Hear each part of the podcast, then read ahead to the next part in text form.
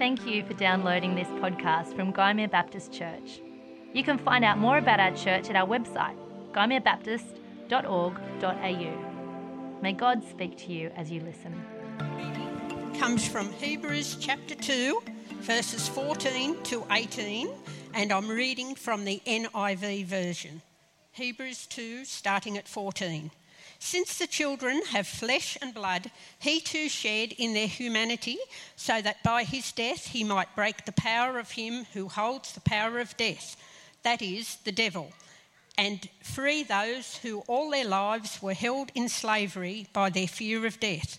For surely it is not angels he helps, but Abraham's descendants. For this reason he had to make, be made like them fully human in every way, in order that he might become a merciful and faithful high priest in service to God, and that he might make atonement for the sins of the people. Because he himself suffered when he was tempted, he is able to help those who are being tempted. So I hope, I hope you didn't find someone sitting in your seat when you came this morning.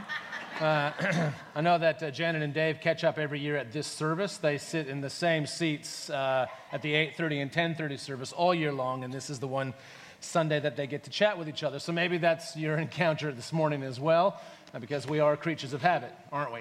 Uh, but it's good to have you here this morning, uh, celebrating or beginning to celebrate Christmas or finishing the weekend and starting Christmas. I'm not sure exactly what Christmas Eve morning means at that level, uh, but nonetheless, I'm glad that you're here this morning with us. These are pretty anxious times, though, aren't they? Uh, it's pretty easy to be anxious. I'm not just talking about Christmas. Uh, Christmas is anxious in and of itself, but uh, Christmas is just one example of our anxiety. Uh, our, our, our time and our age is an anxious one, isn't it? There seems to be no end of things that we are fearful of, anxious about, concerned for, worried about. Uh, this is an anxious period of time, which is why we've chosen the end of fear uh, as our theme for December. Uh, because as people, we need to figure out what it looks like for us as followers of Jesus. What difference does he make to the fears that we hold? And so, over the course of December, we've been examining and trying to explore some of the sources of our corporate anxiety and the difference that Jesus then makes. And we've looked at a variety of them. And this morning, I thought, as seen as it's the last shopping day before Christmas, we'd examine the anxiety that comes from shopping. Uh, because Christmas, of course, is this little microcosm, or kind of a, a, representative of what we experience every, every, every single day of our lives, isn't it? Uh, how many of you have experienced anxiety shopping this Christmas? Any, any of you? A few? No, not nearly as many of you. The rest of you are not telling the truth, all right? Because shopping at Christmas is really stressful. Now, I've learned, I, I, my, my strategy is to let my wife be stressed right? Which adds its own stress to our, you know, everyone's life. But nonetheless, shopping's stressful. We went out the other day, the, the, my wife and I, and we went shopping for what we needed to get. And it starts, the stress starts as soon as you get into the parking lot, doesn't it? That's when the stress begins. And then you get inside the shops, and you've got your three lists, don't you? You've got your list of, of things you're looking for. You've got your list of how much money you're hoping to spend. And then you've got a list of people that you don't know what you're going to buy anything for yet, but you need to buy something for them by the end of the day. And the longer you are at the shop, the more stressful it all becomes because you just can't find that thing that they need, right? And then, of course, there's the whole concept of will they like what I've gotten them? And, and all of these sorts of things. And, and, and then you wonder, am I, is this just contributing to landfill? Really? Am I going to give something that ends up either immediately in the landfill or at Vinnie's? Is it going to be regifted in uh, three, six, seven months? Uh, is it just going to live in a bottom drawer until it accidentally gets lost at our next move? Uh, these are the sorts of things that we experience. And I think our anxiety about, uh, about being shoppers at Christmas is exactly our, our kind of our anxiety over the course of the whole year. Because uh, essentially, I think what, what ends up happening for us is something that psychologists call self objectification. Now, self objectification is essentially, as I understand it, when we begin to treat ourselves the way other people view us. So think about objectification. It's a word that we hear fairly frequently in our, in our context, usually in relationship to gender. Right? So women in our culture are generally held up to be objects to be looked at, right? And therefore, women are judged on how they look. Self objectification is when women begin to see themselves as objects. And so they begin to criticize themselves about how they look, trying to live up to some sort of ideal that society has given to them. Do you follow me on this? Right? So we begin to take on the traits. We begin to believe what people tell us about ourselves, and we begin to judge ourselves on that basis. But it's not just gender where this happens. It actually, I think, also happens in consumerism. Because what does our society tell us? Our society tells us in a thousand different ways that we are consumers. It reduces our entire lives to consuming things, to buying things. Uh, capitalism reduces everything that we know uh, into some sort of commodity. Things only have value if they have a dollar value. I mean, so let me give you an example. You've perhaps seen some of these studies where uh, scholars and econo- economists and others have, have, tried to work out the monetary value, the dollar value of a stay at home mom or dad. Have you seen those studies? Even if you haven't kind of read them and remembered them, you've seen them. That is such a consumerist thing to do, isn't it? Because we know how valuable it is to have a stay at home mom or dad. Because we all know, whether you've got one working member of the house or two, how much work goes into keeping a household going, right? If you have two people who are working, laundry still needs to get done, bills still need to get paid, the household chores still need to happen. We know the value of it. But it doesn't seem like it matters until we can put a number to it. Once we put a number to it, we feel a whole lot better, don't we? This is our experience as shoppers. This is our experience as consumers. And I think we end up with this anxiety that comes from this, this sense that the best I can do is to shop. That my highest form of humanity is buying things and consuming them. It's as good as it gets. I don't know how familiar you are with the book of Ecclesiastes. It starts with meaningless, meaningless, everything is meaningless, and kind of goes downhill from there, right? There's a bit of a bright spot at the end, albeit, but at any rate. A couple of times throughout the book, though, the author, in the midst of his griping about how meaningless things in actually are, says that there's a few things we can do. And on a number of occasions, he says the best that we can do, the best we can do is to eat and drink and enjoy whatever we can in this miserable, meaningless life that we have. Right? As I said, it's a cheery, cheery book, right? As consumers, we can sometimes, I think, be left with that same sense that the best we can do, the best we can do, the, the most we can do is find some sort of value in the things that we buy, in the things that we purchase, in the things that we consume. Now, I don't want this to be some sort of Marxist rant against faceless corporations, but I think it's important to realize what we already know, right? You know when you're on your computer and you go to a web page and they've got the ads on the side? And over time, those ads change because they're personalized. Because someone is sitting in an office somewhere watching what you're doing. And they're sitting there thinking about my family, and they're thinking, you know, from what I know of the Raiders, I think that these ads would be really helpful for them. Isn't that how it works? No, it's some sort of like faceless algorithm, isn't it? And it's creepy.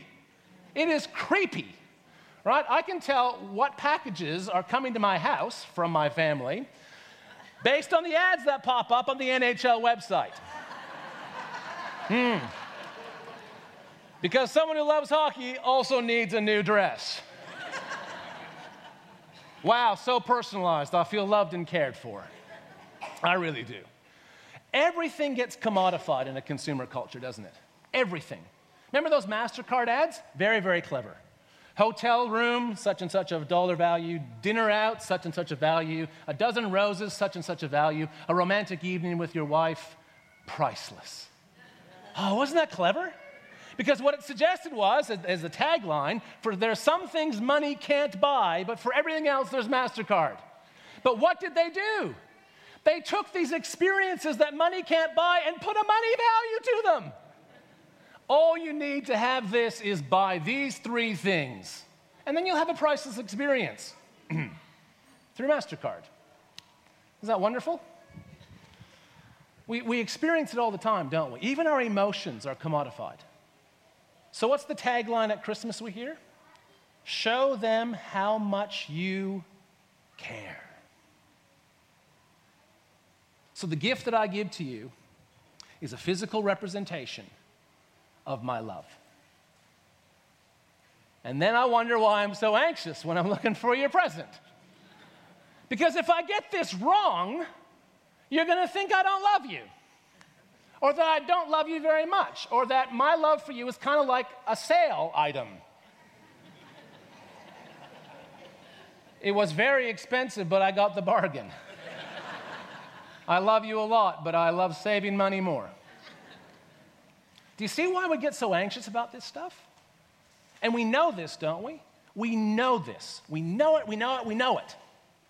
And yet, what do we end up doing? Like lab rats and Pavlovian dogs that drool at the sound of a bell, we are out there buying. And it's not just at Christmas, is it? It's all the time. Now, you know, there are, of course, uh, you know, some, some uh, significant implications for our humanity. Because everything gets a dollar value, and therefore life eventually gets a dollar value associated with it. And you can end up then, of course, fearing that you are only worth what you are worth, that your only value is found in how much you possess or own. And, and, and no one ever says it that way. I've never met anyone who says, you know what? I am worth a lot because I have a really expensive house. Yes, I am. I've never seen anyone get out of a really fancy car and say, See my fancy car? That's how fancy I am. but we it, it, just sits underneath everything that we do, doesn't it? It sits under everything we do. This is retail therapy at its greatest, isn't it? And it, as an aside, retail therapy is a term first appeared in a 1986 article in the Chicago Tribune on Christmas Eve, where Mary Schmich said this with a nod to T.S. Eliot We become a nation measuring out our lives in shopping bags and nursing our psychic illness through re- retail therapy. We measure our lives in shopping bags. We're a fairly anxious society. And spending more and more to buy more and more things that we may or may not need is one way of dealing with it, right? It's the most common way of dealing with it. Uh, there's also, though, movements of minimalism and simple lifestyles that are kind of trying to get some traction. They don't get a lot of traction, but that's another way forward. But for us as believers, we'd have to say that, that we, need to, we need to come to grips with what difference Jesus makes, right? We can't just say, oh, yeah, we're really anxious because of the underlying meaninglessness of our consumer culture, so we should just live simply. You don't need to have a faith to live simply. Uh, Jesus doesn't make a difference to someone who has no faith and lives simply. So, what difference does Jesus make? But before I have a, have a, have a, have a look at that, I actually need to take one, one, one more step. And that is to talk just again briefly about objectification or commodification, when things are made to be objects or people are considered objects, and how you overcome that gap. Have you ever, uh, in, in your shopping, perhaps over Christmas or perhaps before, have you ever had like a really great salesperson? And, here's, here's what they do they actually seem to care about you. Have you had that experience? It's beautiful. Oh, oh, oh, hi. Good to have you here. Who are you shopping for? Oh, your wife. What sort of things does your wife like? Oh, hang on. Comes back with three things. And not the thing that they're flogging in the front window, not the thing that's on sale. You just kind of, there's a sense that you, you actually care that I get this right because I'm trying to show my wife how much I love her and if I get this wrong. Have you ever had that experience? You know what that is? You know what that experience is? It's not just good sales tactics, it's in a small way empathy. Empathy closes the distance that is created by objectification. If I objectify someone, think about racism, right? How's that for a light topic on Christmas Eve morning? Racism is founded in part on this ability to objectify the other, right? You know, one of the things that overcomes that distance is actually getting to know somebody who you normally would have prejudiced feelings for. Isn't that incredibly powerful? What does it do? All of a sudden, you experience things from their point of view. All of a sudden, you understand what they go through, and all of a sudden, the distance gets closed through empathy.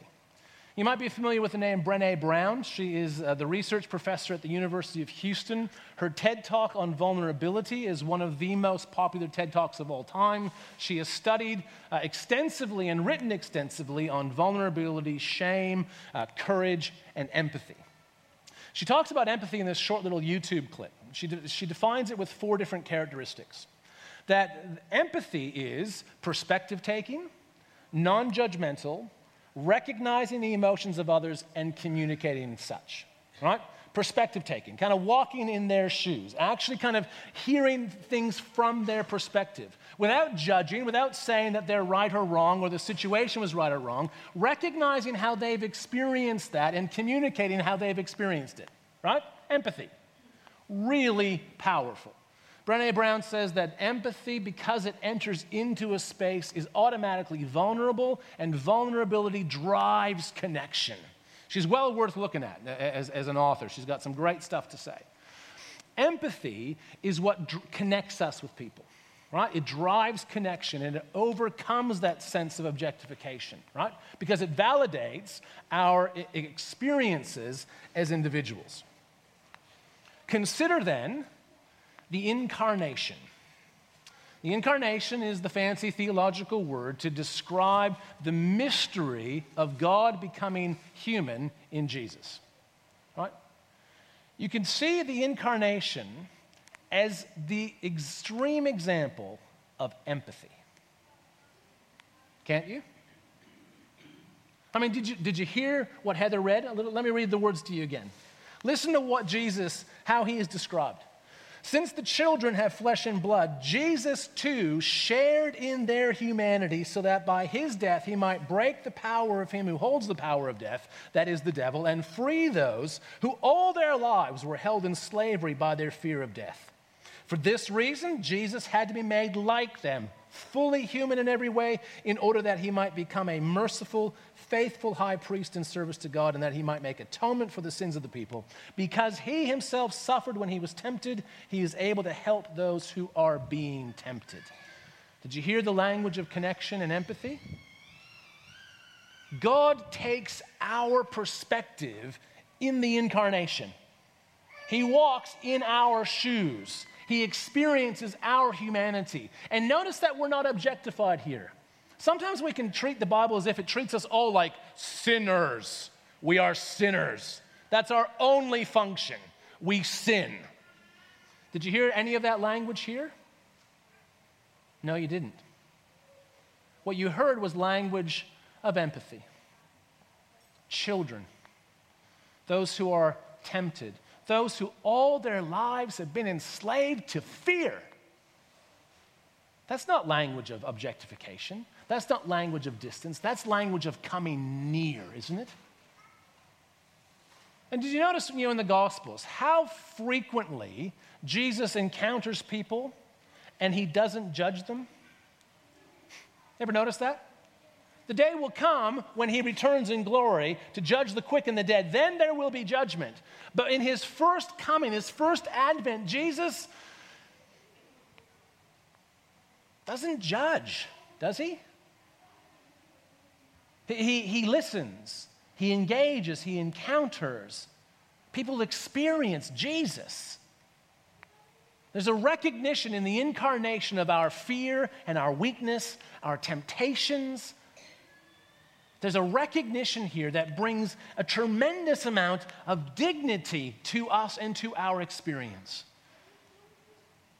That's the, that's the incredible power uh, of, of the birth of Jesus. Because not only is this kind of some sort of empathy that we kind of our, we, our experience is validated, but it closes the distance. It invites and drives connection with God. Long before we get to the cross and the resurrection, in the birth of Jesus, there is a connection, a driver of connection. That it was so important for God to connect to us that He would empathize with us enter in, be vulnerable in order that we might be connected to Him. And all of a sudden, I think for us, there is a dignity that comes. There, there is a, a we, are, we are heard at Christmas. All the prayers, all the cries of all the people through all the ages, crying out with their fear of death, crying out in the midst of their suffering and temptation, crying out in the midst of their weakness and their powerlessness, all of those are heard in the birth of Jesus. And it saves us from the fear that our lives can be reduced to one thing. Because the glorious became human. And it dignifies our own experiences. It dignifies our experience. It confirms that we are mysterious divinely inspired, wonderfully complex people whose experiences cannot be reduced to being an object to look at, cannot be reduced to buying and selling things, cannot be reduced to a dollar value. This is the dignity that is affirmed in the birth of Jesus. Do you see why minimalistic lifestyles don't seem to be getting a lot of traction? Because they don't actually address the root of our fear. A minimalist lifestyle, as good as it is for the environment, for ourselves, for the whole kind of bit, doesn't address our fears. It just deals with the symptoms. We buy too much stuff, let's buy less stuff. And there's probably something in that. I would recommend to you the book, A $100 Holiday by, I think it's Bill McKibben. He advocates for a simpler Christmas, and I think he has a, a very powerful argument. But, just spending less, buying less, doesn't address our fear that nonetheless our meaning has been tied up with what we buy. Jesus addresses those fears. So, this Christmas, if you feel a bit used propping up the economy, if you feel that you've been objectified by some sort of system that reduces your experience to one of buying and selling, and that only yields a pervasive anxiety that you need to buy just one more thing, then the birth of Jesus is good news for you. It is news that reminds us that our experience as men and women is dignified and cannot be reduced and it invites connection. You've experienced empathy before from someone, a close friend, a family member, a spouse, a sibling. There is incredible connection when someone empathizes with us, isn't there? When someone really hears us, when someone really gets us, when someone understands walks with us in that. There's just so much power in that, isn't there? Jesus empathizes with you. So you do the math on what that means for your connection with God. God is not distant at Christmas, God has come near. And there's incredible power in that and freedom from Amen? It's the difference Jesus makes because he makes a difference. I'd also advocate living a simpler lifestyle, but start with Jesus, and we'll go from there. I want to take a moment to pray for us as uh, Drew and the team come to lead us in a couple of songs uh, to conclude. For those of you who might be visiting with us uh, after I pray and during these next couple of songs, we're going to have a number of members of our staff and prayer team down the front here uh, as we do every Sunday. And it's an opportunity for you to receive prayer. So if you are particularly anxious, either this Christmas uh, or just in general, we'd love to pray. Uh, a very simple prayer that God would bring peace into your life and into your heart. If there's a particular circumstance or situation that is, that is uh, bringing that anxiety to the surface, we'd love to pray for you about that. Uh, but whether it's those things or whether it's anything else, big or small, do take advantage of the opportunity to receive prayer from our Heavenly Father who empathizes with us and whose Son became like us, that he might fully understand all that we go through. So, would you join me as we pray? Heavenly Father, we thank you that uh, at Christmas, we don't just celebrate family and friends, as wonderful as that is. We don't just uh, have a little bit of time off, as great as that is. We don't just give and receive presents, as wonderful as that can be. We actually celebrate the birth of Jesus. And in his birth, there is so much significance for us. And we know that the story ends uh, with his death and his resurrection. We know that there is still more to come. But in the birth of Jesus, we recall very significantly, very powerfully, that you are for us, that you hear us, that the distance that uh, we sometimes feel is imposed between us is, well, is overcome by the coming of Jesus. I would pray for each one of us here with the anxieties and worries that we hold, that you might bring a sense of dignity and reassurance this Christmas of your um, attitude for and towards us. And we ask that as we conclude our service this morning, as we worship and pray together, that you might bless what takes place. For we ask this in Jesus' name. Amen.